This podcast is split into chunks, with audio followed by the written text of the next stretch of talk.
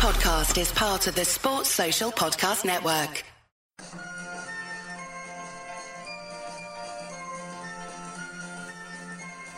The Unholy Trinity Podcast. Three Blues, three opinions, one Everton podcast. Welcome to episode 101 of the Unholy Trinity podcast, brought to you in association with Sports Social, the UK's only dedicated sport podcast network, and also Fanatics, our retail partner.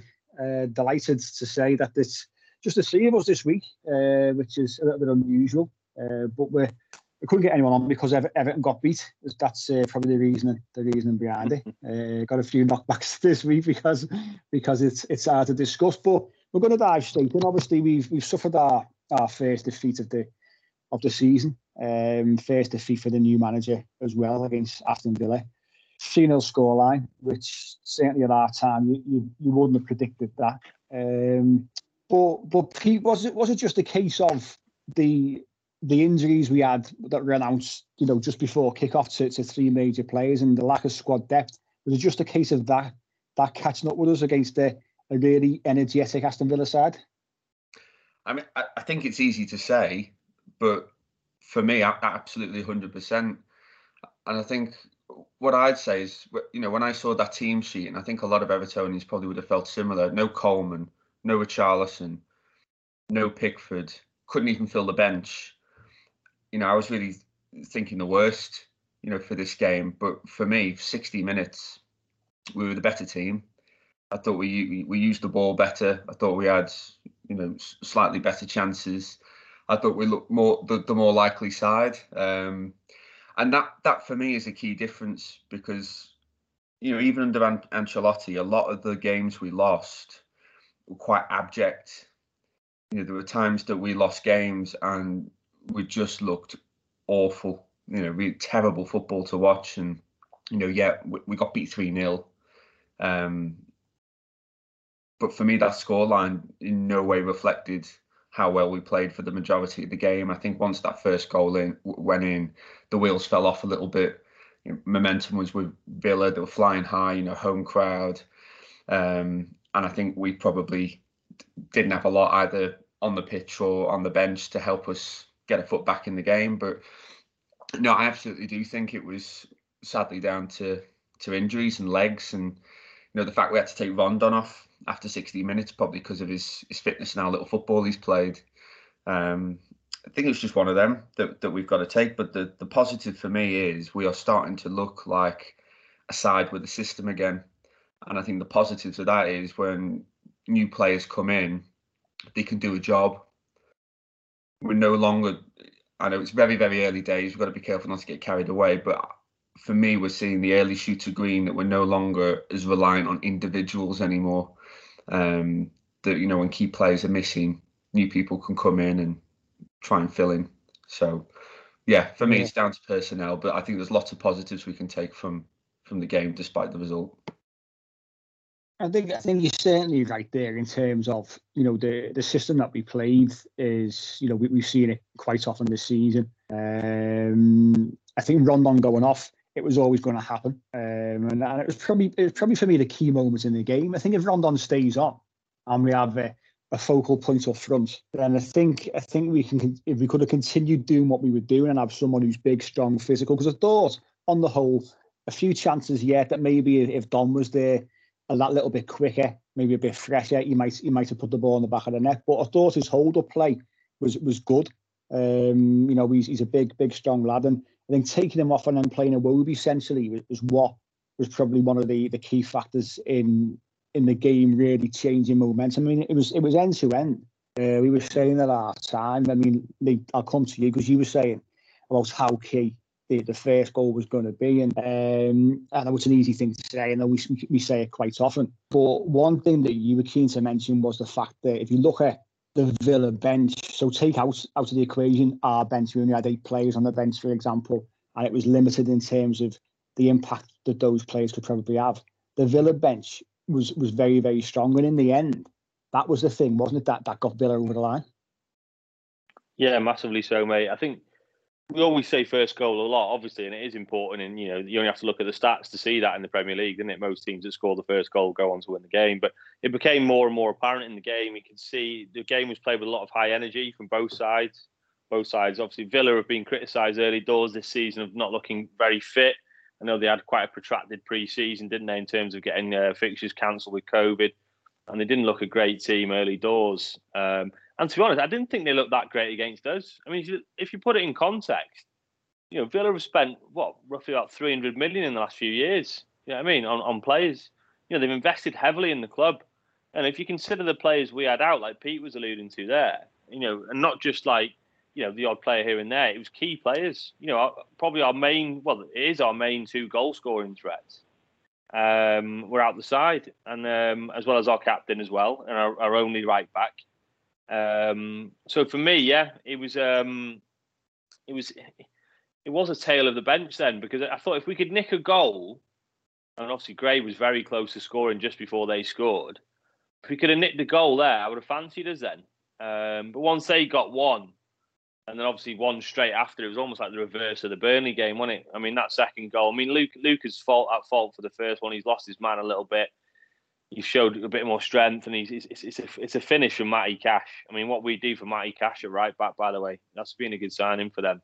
He took the goal very well with his weak foot, and then obviously it's compounded two minutes later when it you know that own goal. You can't really blame him for that to be honest, because it's one of those, and it he's got under the ball, and uh, it's a bit unlucky. But yeah, I mean Bailey's come on. I mean, it had to be Bailey, didn't it? We said that, Mike, before the game. It had to be Leon Bailey. I mean. Um, you know, he came on literally for a 20 minute cameo because he had to go off injured. And he, you know, effectively come off with an assist and a goal. Um, and it was the difference of the benches. I mean, if you look at Villa's bench, you know, I was looking at it before the game, you know, that was arguably their strongest side. They obviously had Bailey on there, like we talked about. Bertrand Traoré is not a bad player. Um, you know, Buendia didn't even come on, you know, and they paid a lot of money for him. I know obviously he's just come back from COVID. El Ghazi, you know, who scored a wonder goal against us last season, didn't he? You know, so you know, look at that bench. It's it's not a bad bench when you compare it to ours, where you know, arguably uh, with the key players we had out, you know, what sort of threat will we be able to bring off the bench to actually affect the game? And I just thought the longer it stayed nil nil, and then bring you know bring bringing that sort of quality off the bench, I thought that might be the difference, and that proves to be the case. So it's just frustrating, really frustrating because you know it was a game that, like I said, if we'd just nicked that first goal, I, I felt we could have taken it if you look at the stats, don't know you guys have looked over them, but if you look at the XG, the XG on both sides were very, very similar. So Everton's in the game was, um, if you look at overall, there's I think point what was it, point seven six, and Villa's was point seven eight, so it wasn't too far off at all. And Villa had three shots on target, and you know scored with all three goals, including one of them an OG. So um, from that perspective, you know, it's one of those games where they've basically scored with every shot they've had um, on target. That is. So um, it's just it's just mega frustrating, really, mega frustrating because I, I, don't think this Villa team, despite the quality they've brought in, I think our best eleven, arguably, would would, would beat their best eleven. I don't know what you think. Yeah, I think you know, it was we're looking at um, the training footage from Friday, and we obviously we knew we knew Dom was injured, so we knew we weren't going to go into the game with Dom. Um, I think, I mean, it's it's proven. I know we, we won won the Burnley game, but for for a large portion of that game, we weren't particularly good. I think it shows you how pivotal Dom is to to our side, um, and he's so hard to to replace. And uh, again, that that's that's no slight on on Rondon. Like I said before, I think he came in and did a decent job. He's clearly not match fit. He's played what 15 minutes since since May uh, had little or no pre-season. Um, so it's tough. It's tough for him to come in and, and be asked to do such a big job uh, against a, a, difficult side. Uh, you know, he's away at Villa Park, as I said earlier on, energetic side in Aston Villa as well. So that was that was tough for him. But I think I think our best eleven, you know, what we've seen this season, we, we more than match Aston Villa, and and for me, you know, should have should be should be beaten uh, an Aston Villa side. But even without Calvert Lewin, we would have had Richarlison, uh, we would have had Seamus Coleman, who I think's been excellent so far this season. Obviously, Jordan Pickford. You know, as much as Begovic, Begovic is a solid keeper, I think having Pickford there, I always have more confidence when your number one plays, and, and Pickford has certainly upped his game in the last sort of nine months or so, as we've, we've said on previous podcasts. So, yeah, a game that you know on paper with our best sides, we we, we certainly matched them and, and and should be beating them. But I think before the game, that our conversation was very much around if we come away with a point today with that squad, with so many. I mean, I, I counted seven first team players who would make the squad who were not available. You know, and when you look at the quality that that that uh, wasn't available, so you've got Jordan Pickford, uh, Seamus Coleman, um, Calvert Lewin, Richarlison, Gbamin. Again, there's no confirmation on, on what was up with Gbamin. Uh, Fabian Delph, again, we, we know why he's out, but he'd still he's still a first team player. Um, and obviously James Rodriguez, who we're going to come on to discuss shortly. There's there's massive, massive quality within those players that would would make a big, big difference to that to that side. So when when we look at the bench yesterday, with with it, only eight out of the out of nine substitutes available, you know, you're thinking to yourself, if we go behind, what can we actually do in terms of what what you know the players on the bench? With all due respect to them, you know, the quality just wasn't there to change to change the game, and that's where the game was was won and lost. It's it's it's that simple, really. Uh, a crazy nine minutes. Um, you know, to, to concede three in nine minutes is, is certainly not not a good not a good stat.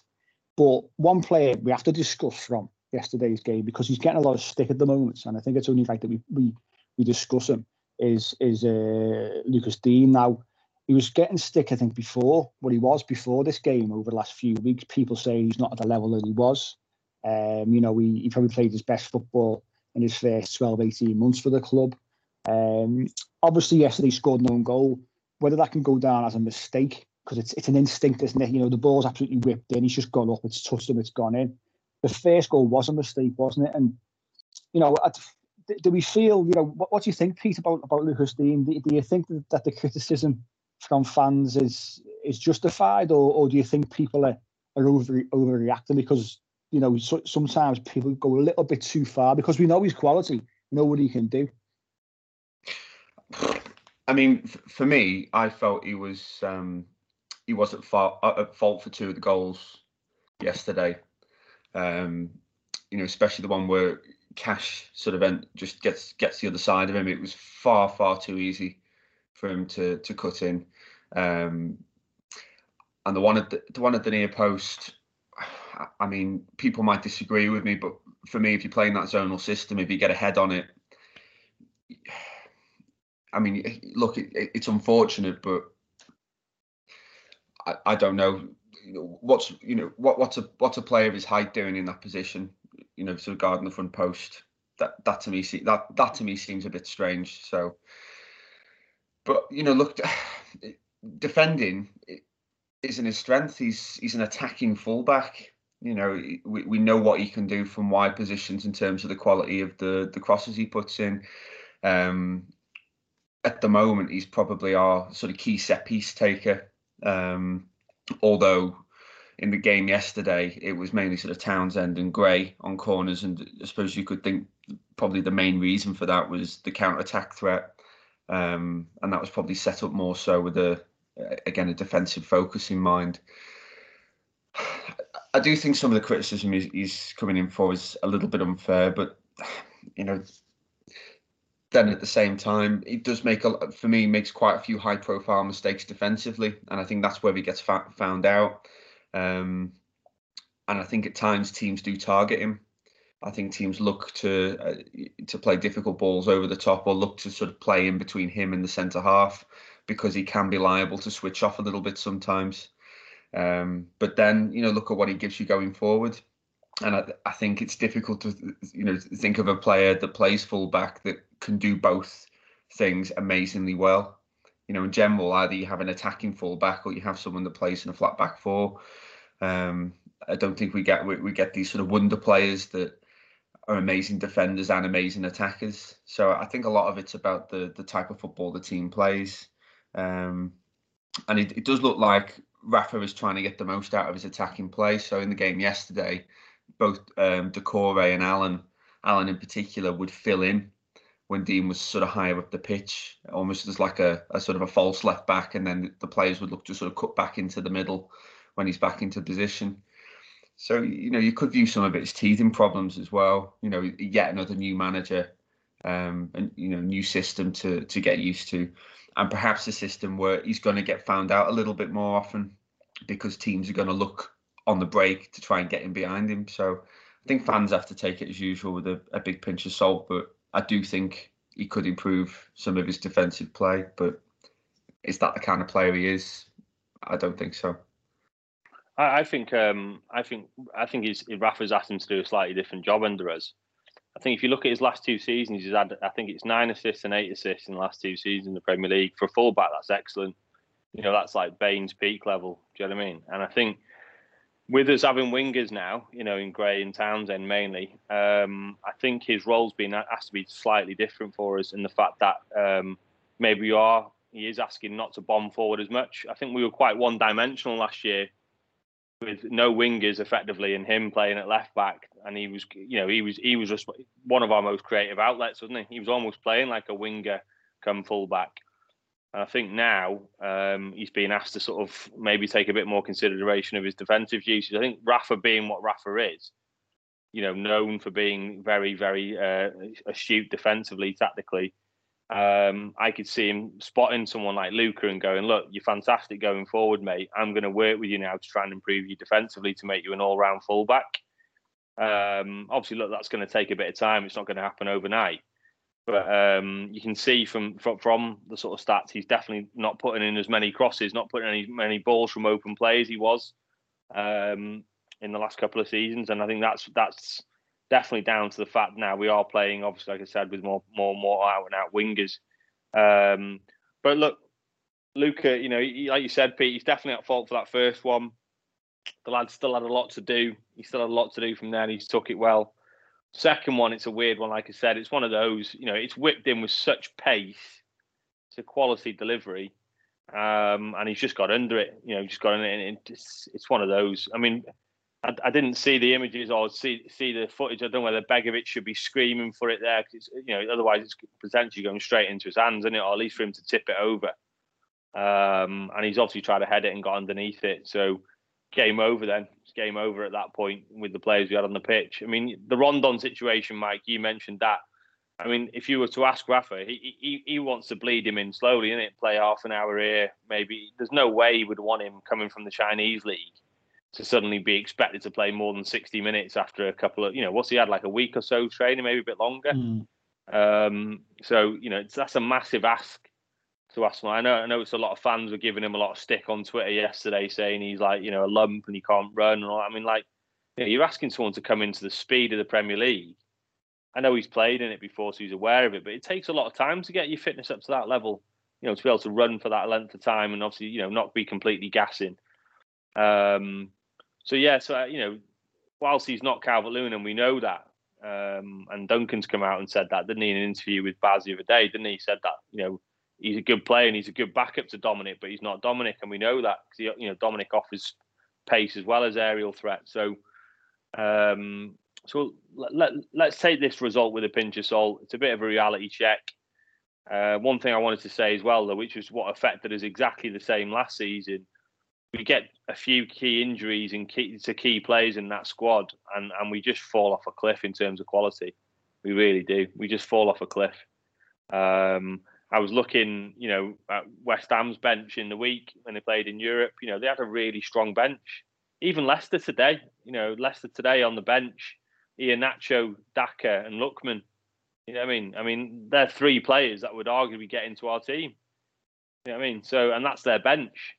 So that shows you. I know they've invested well the last couple of years. West Ham have invested well the last couple of years. Uh, you would say squad wise, like I said before, squad wise, they have better squads than us terms of depth. But I would say our first 11s are probably more comparable. But you know that leaves us open to this scenario, doesn't it? Where we where we lose key players, and then all of a sudden our quality, like I said, drops off a cliff. I think, I think I mean we all said, didn't we? You know, after the uh, the summer transfer window when we last spoke, we, we said that at some point in the season, you know, we get a few injuries, it's going to cost us, and, and, and that'll show our squad up a little bit. Um, we didn't think it'd happen. Six, what six games into the season? That's that's the that's the thing, really, isn't it? For it to happen so soon, and for us to be so unfortunate with with injuries, and not not just injuries of first team players, but the ones I've mentioned earlier on. You know, whether it's Pickford, Coleman, Richarlison, Calvert Lewin, those four in particular, those four would start week in week out. You've got your two top goal scorers, you've got your number one goalkeeper, and you've got your captain all injured at the same time. Plus, then you've got thrown into the mix two centre midfielders in Gbamin and, Delph, and they would obviously add quality to the to the squad.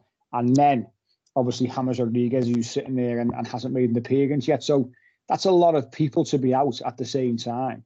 And I'd, I'd you know, I'd ask any side to try and manage with with the, that number of first team players and that and that amount of quality out uh, for for the same game. And I think you know, with a bit of a forward look now, we know we know Dom's going to be out for probably two to three weeks.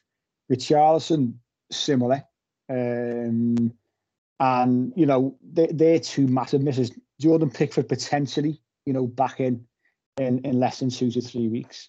Seamus obviously came back from international duty with a bit of a bit of a twinge, played against Burnley, but then obviously pulled off on on Friday and training. So again, that could be another couple of weeks. So all these things, you know, in the shorter term now, with two games in the next week, could really, really impact ourselves um, and, and make things that little bit more difficult and it, it's going to be it's going to be a, a big a big ask I think this week for the players we have got available to to play you know two games in, in the next what five to six days I think it's a really really big ask and we, we're probably going to be seeing quite a few youngsters drafted in to at least fill up fill up the bench um, one thing I wanted to mention before we, we, we move forward to, to discuss James Rodriguez is, is Richarlison. We haven't done a podcast since the Burnley game. Uh, I had a, I spoke to uh, with Phil Phil Haywood on Twitter Spaces on Friday, which was which was quite good, something a little bit different. And we, we discussed Burnley, uh, but you look now at that tackle from Tarkowski, and you look at Burnley's tactics all game, by the way, because I thought they were absolute disgrace in terms of how they went about the physicality of their play, and the tackle on on Richarlison. I've I've seen numerous people, Evertonians as well, who who were on board with the tackle and said, you know, if that was Ben Godfrey doing that, we'd all be off our seats, this, that, and the other. But the point is, whether people will be off the seats or not, that kind of tackle is not allowed in the modern game. And the likes of Carragher Neville was saying um, during the week, that kind of tackle is not wasn't being allowed 20 years ago either. So people have got to realise that, you know, as much as we, we want to see a lighter touch from referees, I think we saw it again against Villa, to be fair. The, when, when Gray was pulled back, it was clearly a pullback. He was going to go through one on one with the goalkeeper and was pulled back by by Konsa, wasn't it? That was you know that was let go. I think this light light touch approach is is causing more harm than good. And as the weeks have gone on, I think it started pretty well, and it's gone. It's it's just gone backwards for me. And there's this allowing a bit of physicality, and it's allowing physicality. And I think what we've seen with with Tarkowski there I thought it was an appalling tackle. I thought he was lucky to stay on the pitch because his follow through was a thing which did for Richarlison. Because he's coming, he's coming with intent. It happened all game. He came flying in to, to leave one on him, in my opinion, by by the way he that, that second foot came through. And people now will be crying that we're missing Richarlison for two to three weeks, but that is that is the the impact and the effect of that kind of tackle. And it's such a shame for us that you know we've got him Pickford apparently was feeling the effects of of um, was a Chris Wood, the, the Burnley striker, was was apparently on a more game from set pieces and things like that. Hence why he's got a shoulder injury. And you know, I think the referees need to be very very careful uh, and ensure that they're keeping things the the right side of the line. Because at the moment, I know we, can cry about it because it's our team, but we are suffering from from that. And and from my opinion, referees getting it wrong because I, I thought I thought in the Burnley game, the referee was poor. Um, and I thought yesterday at times the, the, referee was was letting letting too much go uh, to the detriment of our play, and it's it's not ideal. And now we're, we're missing, you know, our one of our best players in the Charlton for the next two to three weeks, um, and you know it's going to be it's going to be a struggle. Um, it's a fine it's a fine balance, Mike. I agree with that.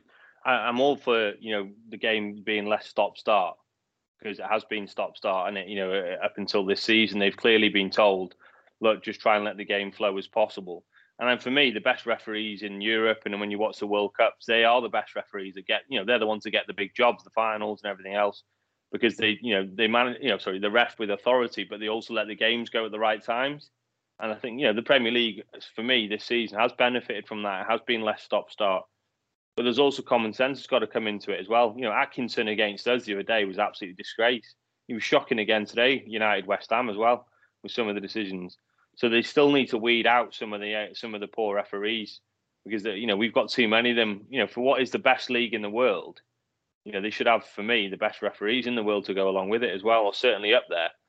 Um, and some of them, yeah, you know, you don't want to be sour grapes because ultimately, you know, after 60 minutes, Villa, you know, probably did deserve to win the game from that that, that standpoint with with that quality off the bench, like I said. But that there's key moments in games, and you just mentioned the one there with with, with Gray when he's pulled back. If you watch that, and that's why we have VAR, he's got the wrong side of him. He spun him there, and and and he and he's in. He's in. He's actually in, and he's in on goal, especially with his pace. He's only going to pull away, and he's got a shot on goal.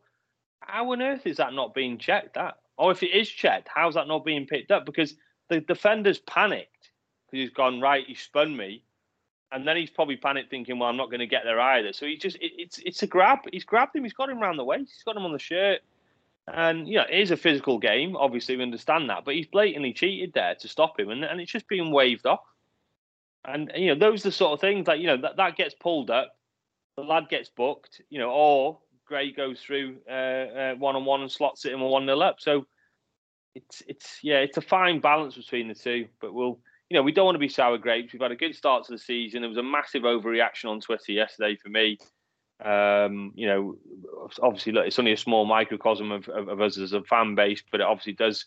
You know, it's not great to see sometimes. You know, Benitez is a good start.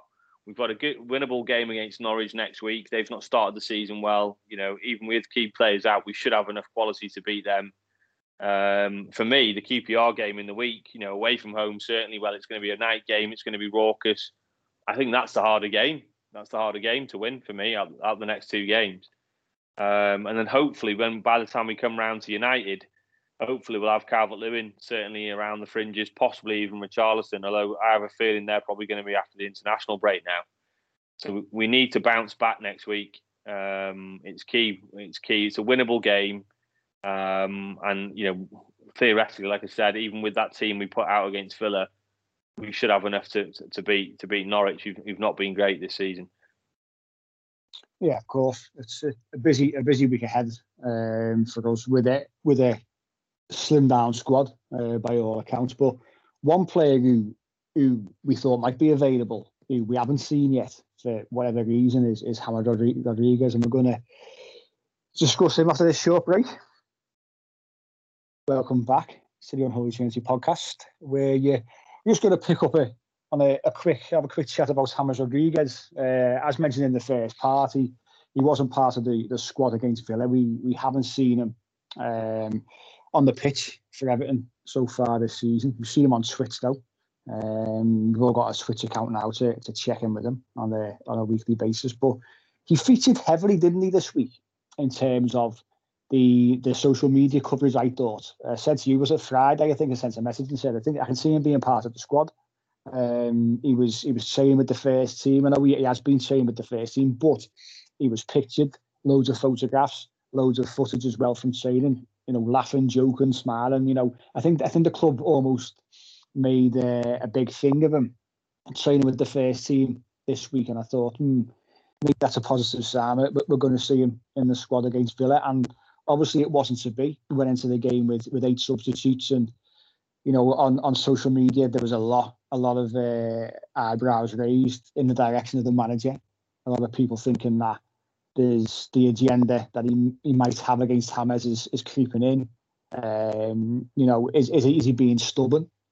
And, you know, as I say, we, we've not seen him. And, and a player of that quality, obviously, we, we can't afford, when we've got so many injuries, not to have him in and around the squad. Now, like I said, the initial reaction was, you know, I can't believe we're going into a game with eight substitutes and and James is not even mentioned, not on the bench. There's no word that he's injured and and what have you. Now, at the end of the game, the manager did clarify that he said it was the player who didn't feel 100% comfortable um, actually being part of, of the squad, hence why why he wasn't named in the squad. And and I think I think this discussion it basically it depends what side you're on and and who you want to believe. Um, I don't think it's probably for us to sort of say, well, I believe the manager. I'm on the side of the player.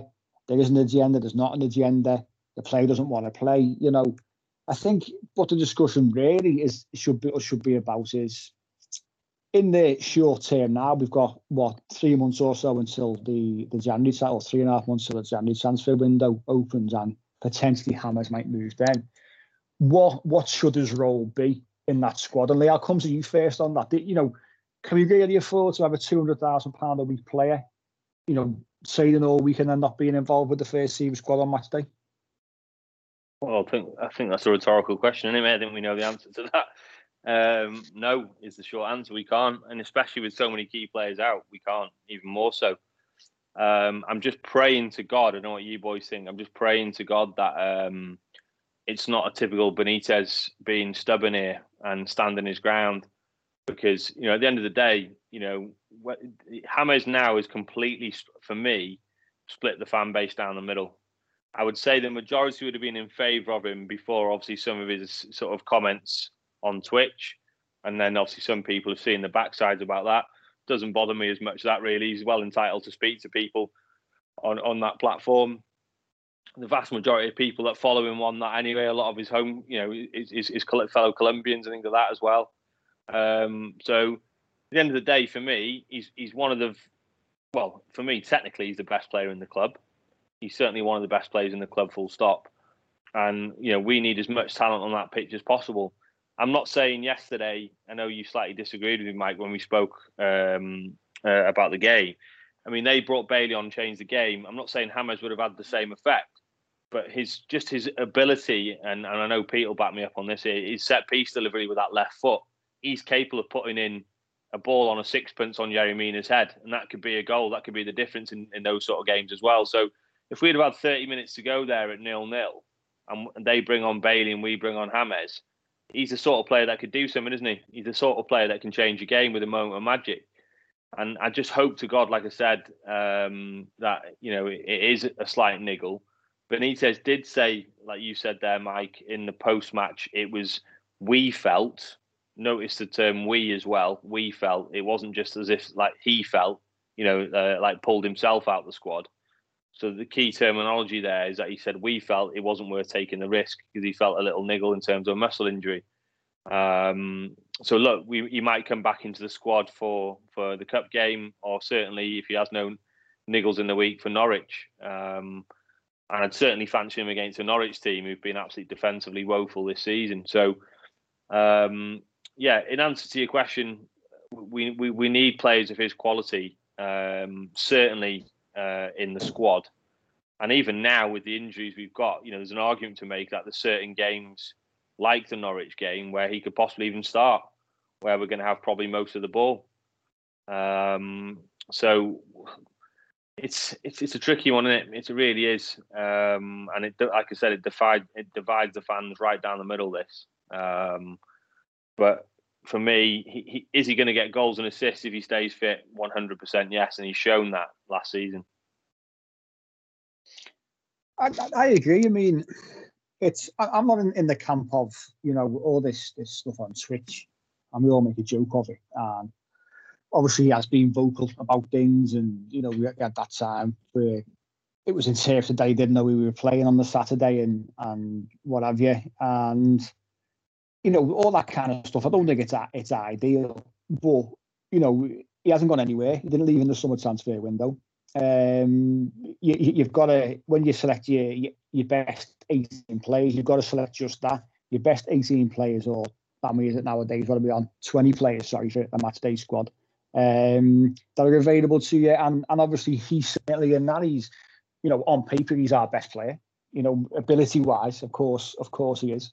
Um, and if he was in the right frame of mind or the right system, then he'd be one of the first names on, on the team sheet. There's there's clearly there's, there's clearly something amiss for me, you know, whether it's to do with the, the manager and players relationship. Um, you know, as I say, the, the, the talk from the club is the the very sort of diplomatic, aren't they, in terms of when they speak about it? you said there about, about the minds you're saying about, you know, we didn't think, and want to interpret that really, whether it's just the player has said he didn't want to play and they're just being kind, or they have actually made a mutual decision. I think it's very, very strange that you're training all week, you're pictured heavily on the Friday, and then you're not seen on a, on a match day. It doesn't add up to me, to be perfectly honest. It's it's something which doesn't sit particularly particularly well. Um, again, we can't sit here and point fingers because we just don't know. We, we've all got our own opinions, and we, as I say, we you know people will be in the James camp, people will be in the managers camp. Um, we didn't lose that game yesterday because James wasn't in the squad. That's it's that simple. But he certainly should be in the squad if, if we're paying him uh, a weekly wage and, and he's training week in week out. But Pete, what are your thoughts? Do you think we're going to see James before the, the January transfer window? Uh, I'm I'm I'm not overly convinced to be honest with you. I'm not. I don't sit here now thinking he's an Everton player. To be perfectly honest, because I think the way the more and more time goes on, and the less and less we you know we, we see him anywhere near the squad on match day, I'm just not overly convinced he's going to be he's going to be playing for us before the uh, the January transfer window. I'm, I'm trying my best not, not to have a whinge, but it, it's already got the the feelers of not being handled particularly well, and in a weird way, if we don't see him before the January transfer window, I'll be a bit surprised based on how it's been handled so far. Because for me, if he's not going to play him, he just needs to come out and say, "Look, James Rodriguez is not going to play for, again for Everton," and draw a line under it. Because until that's been said, you're going to have all this speculation. You're going to have, you know, fans divided. You're going to have people hoping to see him, or you know, trying to understand, you know, what's going on in terms of, you know, why he is or isn't in the squad, or you know how much football he is or isn't getting. And I also think it, it puts James in a difficult position, and we it probably brings the worst out in him because, you know, he's a global superstar. But I just don't think he's handled himself particularly well with you know some of the comments that he's he's made on you know on social media or you know this sort of the Twitch platform. He doesn't. It's not good for the club or the team, and it doesn't make the club look good. And I don't think it helps his position. So all of this needs stamping out really, and you know everybody ends up trying to interpret the you know the comments after the game. Um, you know around you know what well you know was this sort of you know Rafa's decision or was it James or you know, was it like a collaborative thing? And I, I just, I, I, think there needs to be more of a transparent position taken on it. Um, I'd love, I'd love to see him play, uh, but you know, we've, we've had the conversation on a previous pod. Does he fit into that system? Um, you know, will, will he, will he, will he take a team role? Is he happy to do that?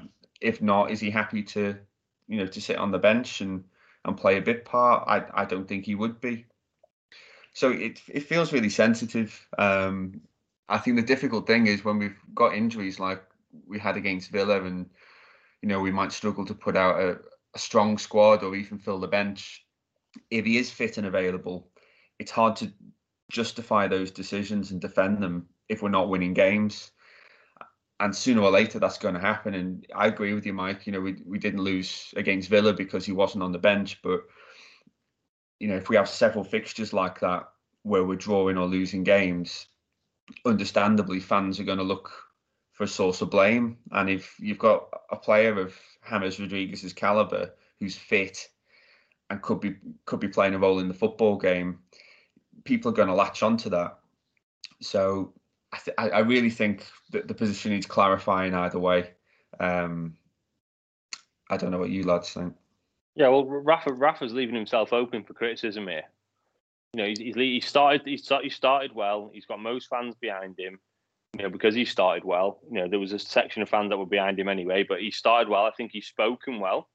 You know, in, in those press conferences and after match and things like that. I think he's spoken honestly. I think he's spoken well. That'll win fans over as well because of how he speaks and how he comes across and what he says about the team. Um, but he leaves himself open for criticism for me there with things like this because and unnecessarily as well. Do you know what I mean? Because he would have looked over his shoulder at one 0 uh, before the second goal, looked over his shoulder at that bench and gone, probably puffed his cheeks out and gone, right, how many of those lads can come on and affect this game now? He, and he would have done, you know, because there wasn't any real sort of attacking quality on that bench. uh, that you would say that would normally get in our first eleven. Um, and you know, if he looks over there and James has been asked to warm up and he comes on, like I said, we didn't lose the game, like you said, because he wasn't on the bench, but he could have come on and changed change, change something in the game at nil nil or one nil or whatever. So yeah, it's it's it's a weird one. The fact, you know, let's hope it is a slight niggle, and as I said, not just a little spat. Um, don't know whether you guys saw the Colombian coach came out, didn't he, in the week? Rueda, he came out and um, said that James, you know, he famously snubbed him, didn't he, uh, earlier in the summer uh, for the Copa, and um, you know, he's, he's come out and said, look, James needs to effectively work his way back into this Everton side. Maybe that maybe that's a kick up the backside. The player needs a little bit possibly as well. We don't know. Um, he did mention something about his lifestyle as well. Um, you know, maybe that's alluding to something that we don't know as well. Maybe he sees himself more of as a superstar outside the game than a player on the pitch. We don't know. Um, but look, as as it stands right now, because he didn't go on loan uh, in the window, he's our player. And if he's our player, not only is is he our player, sorry, he's one of our best players. So he needs he needs to get in, you know, get into that squad, work his way in. You know, we'll need him over the next couple of weeks. We we hundred percent will. I mean, look at that game at Old Trafford. He influenced that game, didn't he? Last season, you know, he scored an absolute absolute superb goal. There's not many players in our squad who could have finished that ball like not him at Old Trafford. team, though, are we? That this this Pardon? is it. We're we're not the same team anymore. We're not going to set up like that No, again. no, yeah, but Pete, but Pete, at the moment with those injuries out, you can easily tweak little things. You know, you could play a 4-4-1-1 and have James behind the striker. You know, what I mean, you could easily play that. But I just think, you know, even if you need to change something off the bench, I just think, I just think he needs to have these options available to him. Um, you know, if in that game yesterday, for example, I would have much preferred to have James Rodriguez coming on, no disrespect, than Anthony Gordon. You know what I mean? And that, and that and that's the difference. You know, and, and if he is playing, if we are playing against United in a couple of weeks, and it is the same players we've got available, you know, for me, he, he, if he is fit, he could potentially, potentially be playing in that game just because of the quality he's got. It's the quality. Games are decided now on on moments, you know, tiny moments of quality. You know, and and and that could be a set piece. You know, it could be a set piece. It could be a wonder pass. It could be you know a corner that's like like you know whipped in, like I said, with it with, with, with a great deal of pace on Mina's head or something like that. You know, so you know that that's what this lad brings. So let's hope it's not a spat, um, and let's hope you know we do see him um, uh, certainly in the squad, as I said, at, at a minimum at least. Yeah, I, I you know, I'm I'm definitely in the camp of wanting to see him. Uh, you know, but we've got to have we've got to have our best players available to us, and you know, again, it's all speculation about whether the the player's attitude is right, whether it's him pulling the strings and saying doesn't want to play, like I said, whether it's the manager. We just don't know, and I don't think it's probably fair to speculate. But all I'd say is it, it's a it's an unwelcome distraction, and like you like you said before, Lee, the manager is leaving himself open to criticism. Mean, you saw it yesterday. Before before a ball was even kicked, when we, we saw the um, the squad get off the bus and the video was released by the club, obviously then there was no Richarlison, Coleman, uh, Pickford, and clearly no James. And straight away, people are on his case. And I said to you on the phone the night before the game yesterday, the only way that the manager avoids criticism now in this game is if we win it. So he won't, he won't, he won't get away from the fact that James wasn't picked in this squad if we lose this game now. Um, and that's where the, the unwelcome distraction comes in. And the manager can really do without it. But obviously, he did come off after the game to to explain the, the reasons why the player wasn't in the squad. But I'm sick and tired now of, of every single week waiting to see if he's if he's getting selected, if he's getting picked. Um, and th- there's too much. There's too much of this. I think it was it, it was Ped from Soppy TV yesterday put something out about he's sick and tired of seeing all the, the divisions in the fan base because whether it's people are on the side of the manager, others aren't. Some people were waiting for that defeat yesterday, by the way. Some people couldn't Mm, wait They were. to, they were, to yeah. call to call the manager out and, and criticise his tactics. But then, you know, the week before against Burnley, they were praising him, you know, for those the, the six minutes and the way that he changed the game. Um, you've got people who who, who back Marcel Brands, people who don't. people who back certain players, people who don't, people who, who are in Team James Rodriguez and people who are in the managers team. It's all just a nonsense for me. You know, we just need to be a collective as a fan base and just get on with it. And that's why having this kind of situation doesn't help things. Um, and it's something which, which really, like you said, Pete, probably needs to be addressed officially. So we've got an official stance. Okay, he's our player. Is he going to be available for selection? Yes. Then that's fine. That's all that we need to know. If he's not, then there's a reason behind it because he's not fit. It's it's that simple. Let's not try and sit here and, and every single week try and pick the bones out of why James Rodriguez is not in the squad. Because it's, it gets boring, doesn't it? It just gets boring. We all want to see him. If he's not playing because he's injured, fine. If that's the line, fine. But let's just try and be open and honest about it and not trying to be speculating. That's that's probably the, the, the best way to put it, in my opinion. We'll know on um, Tuesday, won't we? We'll know on Tuesday. Well, if not Tuesday, we'll certainly know by next weekend. You would think so, because we're not going to see Richarlison and Calvert Lewin for those two games. We, we don't think. Um, so you would think that we would know by by the Norwich game if if, if that's the case. Um, but let's see, let's see. Um, we are going to have a little look ahead actually at this week, the upcoming week, couple of games, League Cup first at Loftus Road on um, on Tuesday, and then obviously we've got Norwich at home on Saturday. So we're back after this short break. Welcome back to the final part of this week's Unholy Trinity podcast. We're going to have a look at the at the week ahead. Like we, we mentioned just before the break, we've we've got a a trip to to London uh, on Tuesday where we we play QPR in the uh, in the Carabao Cup, and we've we mentioned obviously the, the injuries that we've got in the players who are unavailable as we as we know at the moment, and it's a game which is probably going to be a bit more trickier than we, we would have liked. We saw in the previous round against Huddersfield how tricky these sides can be, and it took a couple of a couple of substitutes to turn that game around.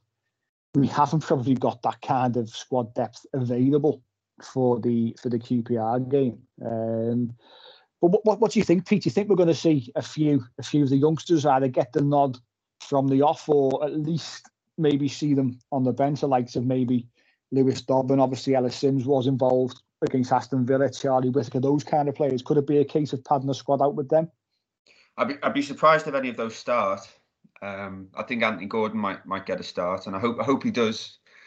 Um, but yeah, I think Rafa will probably play it safe. I'd, I'd probably expect to see Keenan Mina at centre half, um, possibly Holgate in at right back.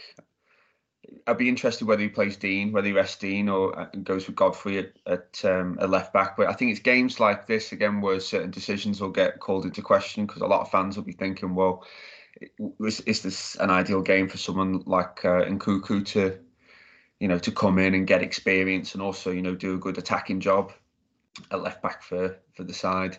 Um, you'd like to see. Had a hard job, Pete, from a from uh, Standard Liège. But that's that's what I mean. We let him go out on loan, didn't we? so I think a lot of yeah, fans yeah. question that, that. Otherwise, he would have played. Yeah, yeah, he'd have played. Um. So yeah, if he if he rests Digne and and you know goes with with Godfrey, presumably Godfrey at, at, at left back, um, you know decisions like that come into question, don't they? Because we seem to have less squad depth. Um, you'd hope Tom Davies will come in and get a start again, um, like he did against Huddersfield. We're not sure what the situation is with with Gbamin. Um, but yeah, yeah, you worry for our, I suppose our, our sort of first eleven players. You know, Town and Gray are already getting a, a lot of football.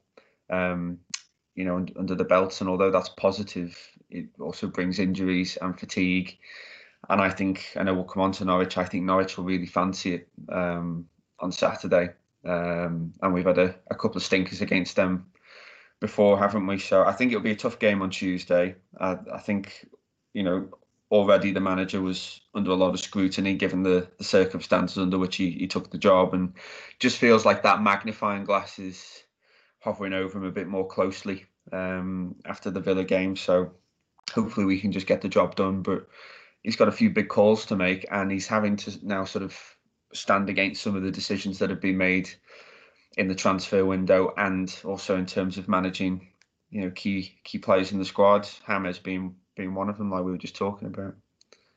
I think I think the fullback situation is it's, it's a really key point, isn't it? Because like we said then, we, we said didn't we when the window closed, we, we let uh, and Nkounkou went across to, to Liège, which we thought was a strange decision based on the fact that there was not no one else because Thierry Small left the club as well.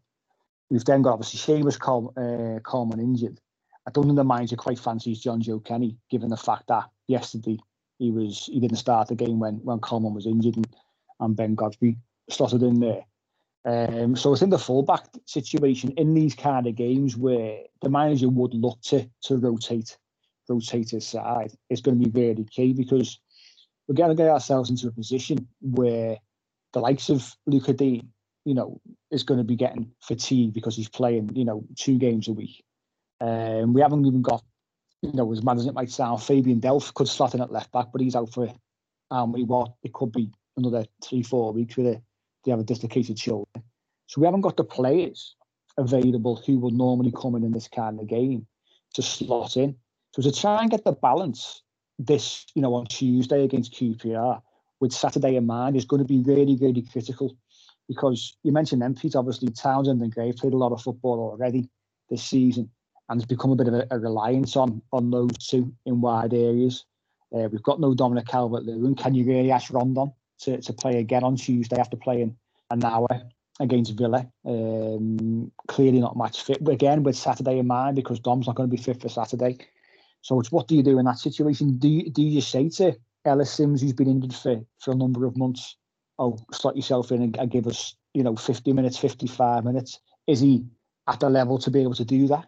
You know, do we do we know? We don't really know, do we? Because he had a good you know, second half of the season at Blackpool was pivotal in their, their push for promotion. Um, unfortunately, missed out on the playoff finals due to injury. But do we know we can cut it even at that level against the, a decent championship side in QPR to, to to hold a line for us? It's it's it's such a it's such a difficult game because of the lack of squad depth, and it's it's difficult to know. Yet there'll be there's a few obvious changes, like you mentioned. Tom Davies will probably come in. I can see Holgate coming coming in at right back. Andre Gomes maybe from from the start, uh, playing in the in the, the core a bit more advanced role. Um, but it's it's really difficult I think to, to pick a side for Tuesday with Saturday in mind, isn't it, Lee? Yeah, I'd, I'd add Brand, Branthwaite to that list as well. By the way, I could see him possibly playing left back, um, and then obviously Holgate. I'd Holgate and I'd say you could probably go with Holgate and Godfrey maybe in the middle, uh, possibly. Um, we'll wait and see how that plays out. Um, or possibly Mina. Um, but QPR, you know, as I said, I think QPR will be the tougher game of the two. Um, you know, the, up until recently they were unbeaten until the last two games, and uh, they lost to Bristol City, didn't they, at the weekend, the last kick of the game. Um, but if you look at the underlying stats of those games, um, they absolutely battered them. Uh, Bournemouth, they lost two one to Bournemouth, had nearly twice as many shots, and they had 26 shots at the weekend against Bristol. Um, so that tells you, you know, they're obviously an attacking side, um, and they play, you know, well, they've certainly started the season very well. As I said, they were unbeaten up, up until very recently, so um, they'll be up for this.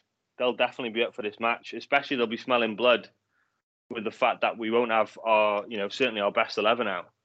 Um, so we just got to hope. We just got to hope we, we go there and we see out that initial storm because there will be an initial storm and then we put in a professional performance. Um, you know, the last the, the, the, last fixture against Huddersfield again was a tricky tie, and you know we ended, we made it twice as tricky because we had we had we had ten men, but um, in the end it was a professional performance. Uh, and people have short-term memories. You know, I mean, Lucas Digne came on and changed that game single-handedly. We went down to ten men because he he actually got on the ball, controlled the pace of the game, just by basically using his experience and using his technique and just basically calmed us down, kept the ball, and then lo and behold, we scored a good winner. So, um, yeah, it'll be a tricky game. Um, the last thing we want to do is halt this momentum now, isn't it? After having a good start, to losing that game at the weekend and then getting knocked out the cup.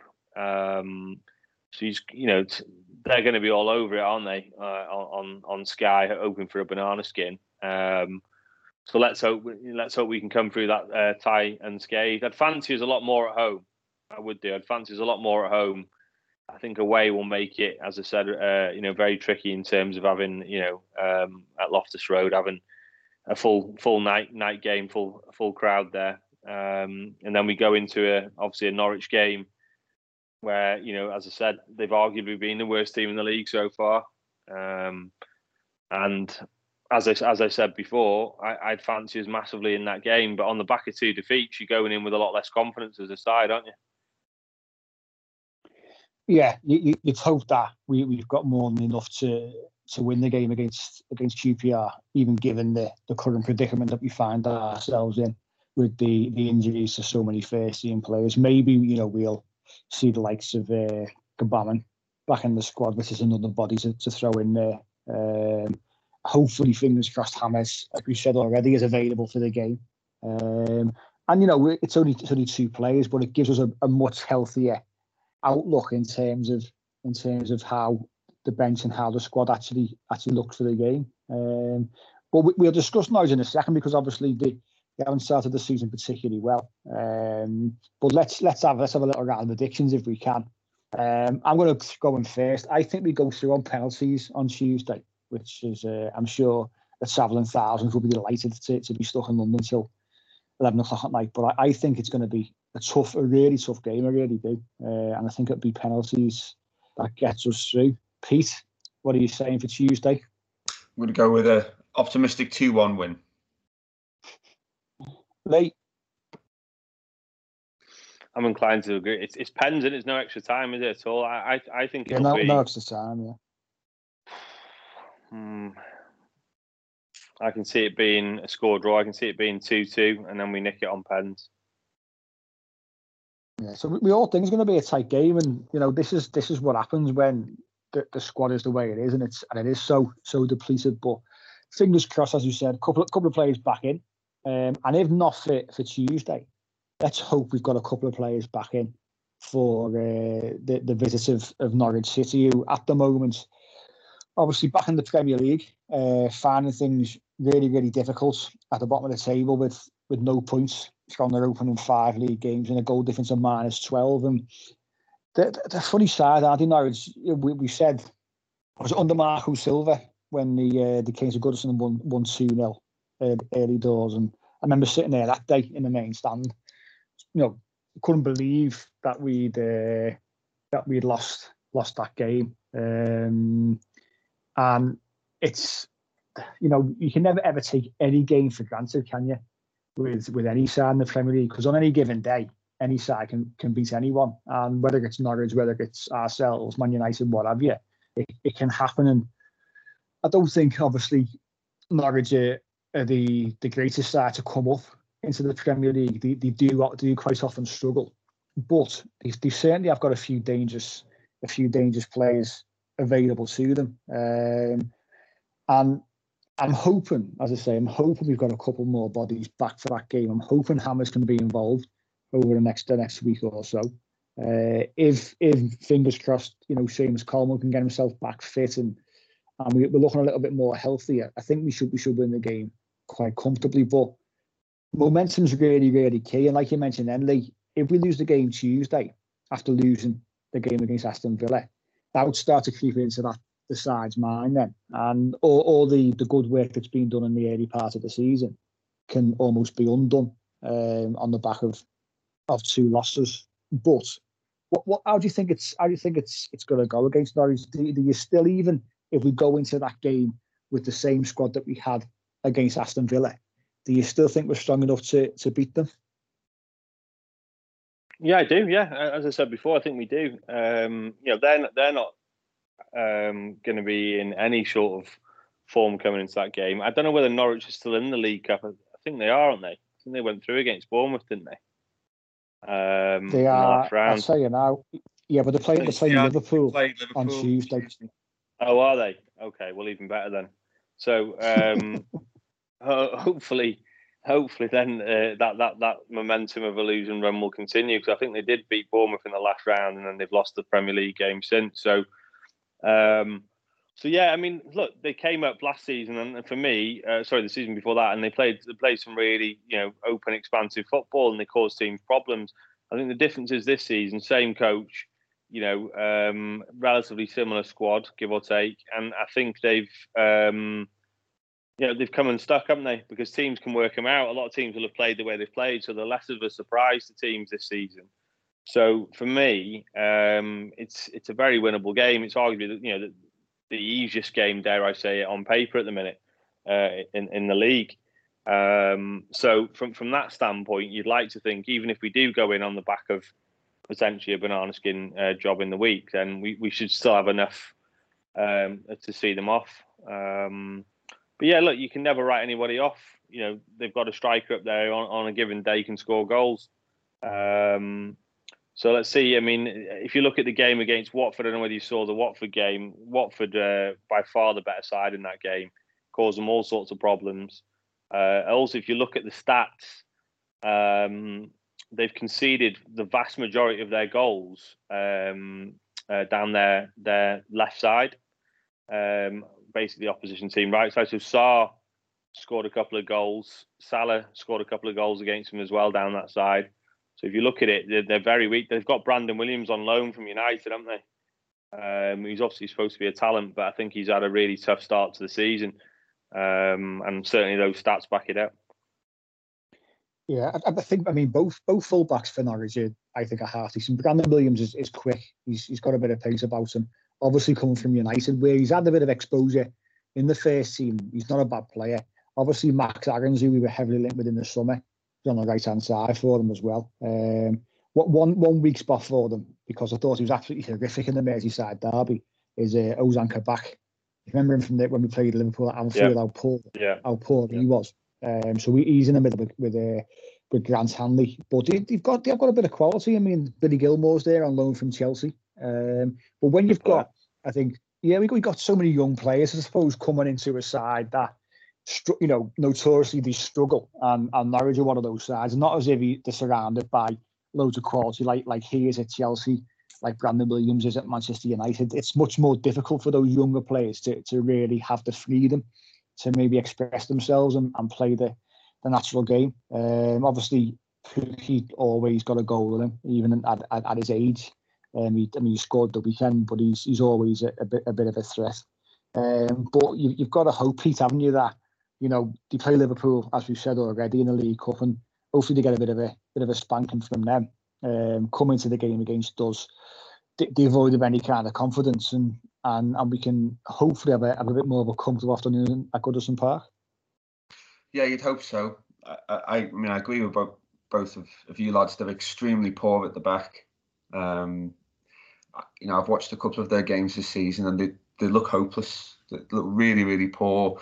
You know, not only uh, have they got some inexperienced lads in, in that lineup, but they've got a back four that haven't played a lot of football together, and at any level, that you know that counts that counts for so much. So hopefully we can capitalize on it.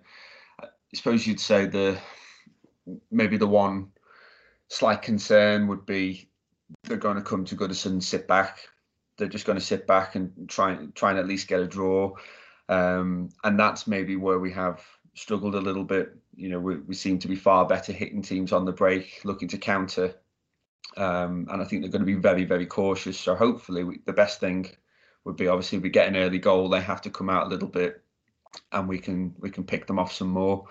Um, and hopefully it's the kind of game where Rondon could really be an asset for us. Where you know if we've got a team that's sat sat back a lot, we've got a bit of a threat in the middle of the box. I think probably the worst thing for us would be that either he's not available for that game or he doesn't start, and we find ourselves having to break down a team that's very very deep um, without any sort of real, you know, outlet or target. Um, you know, we've seen it so many times against teams like like Norwich, and I think the Marco Silva games a perfect example. Um, where you know actually we at times played a lot of really nice looking football. You know, quick getting crosses in, but it's all in front of you know a, um, a team like Norwich, and you need either uh, you know a target man or a moment of quality to really break them down. So I'm hopeful. Yeah, they get a drumming on Tuesday, and then we can follow it up with a an even better one at the weekend. In walks James Rodriguez, Pete. Exactly what I was saying before. That's that's the sort of game. That's the sort of game Norwich where arguably you probably are going to have more of the ball. his defensive capabilities in a game like that are going to be less required, if you like. And he's the type of guy that, that could potentially do something magic in a game like that.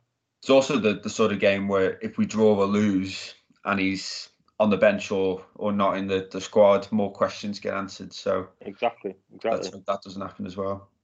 But he could start for me in that game. I think he could start. You No, obviously it depends how fit he is. Obviously, you know, caveat that. But he could certainly get 30 minutes. You know what I mean? Uh, in a game like that, and he's the type of guy, as he's shown against certain teams last season.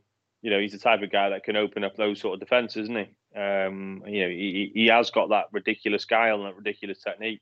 And we're talking like top draw level here. You know, we're not just talking like Premiership level. We're talking like you know, world class level in terms of being able to open up defenses with with, with a bit of guile. So um, maybe less so suited to the QPR game, which I expect to be more of a a physical contest, which won't suit him. And certainly, if he did play against QPR, you could imagine they're being told just go straight through the back of him after two minutes to get the crowd going. Um, so I would imagine the Norwich game, um, where you know they do like to play sort of more pretty type football, then um, we might have a bit more success with someone like him. Yeah, you know, we, we said already. I think we'll know a lot more in regards to James Rodriguez at, at the end of the you know these two fixtures. Um, and that'll give us a, a few more answers. But like we've said already, let's hope the club can clarify officially whether they will or they won't is a different matter. But let's hope they can clarify the situation so we can we can stop speculating. It's probably the best the best way of the best way of putting it. Um, but that that's us for this week. Um, like we said, busy busy week ahead for the Blues. Important not to dwell on the first defeat of the season. Um, let's let's look ahead to QPR and, and the Norwich game on Saturday. And we'll be back ourselves next weekend to look back at those two games and also look ahead to a difficult trip to Old Trafford the following weekend. So we'll catch you then.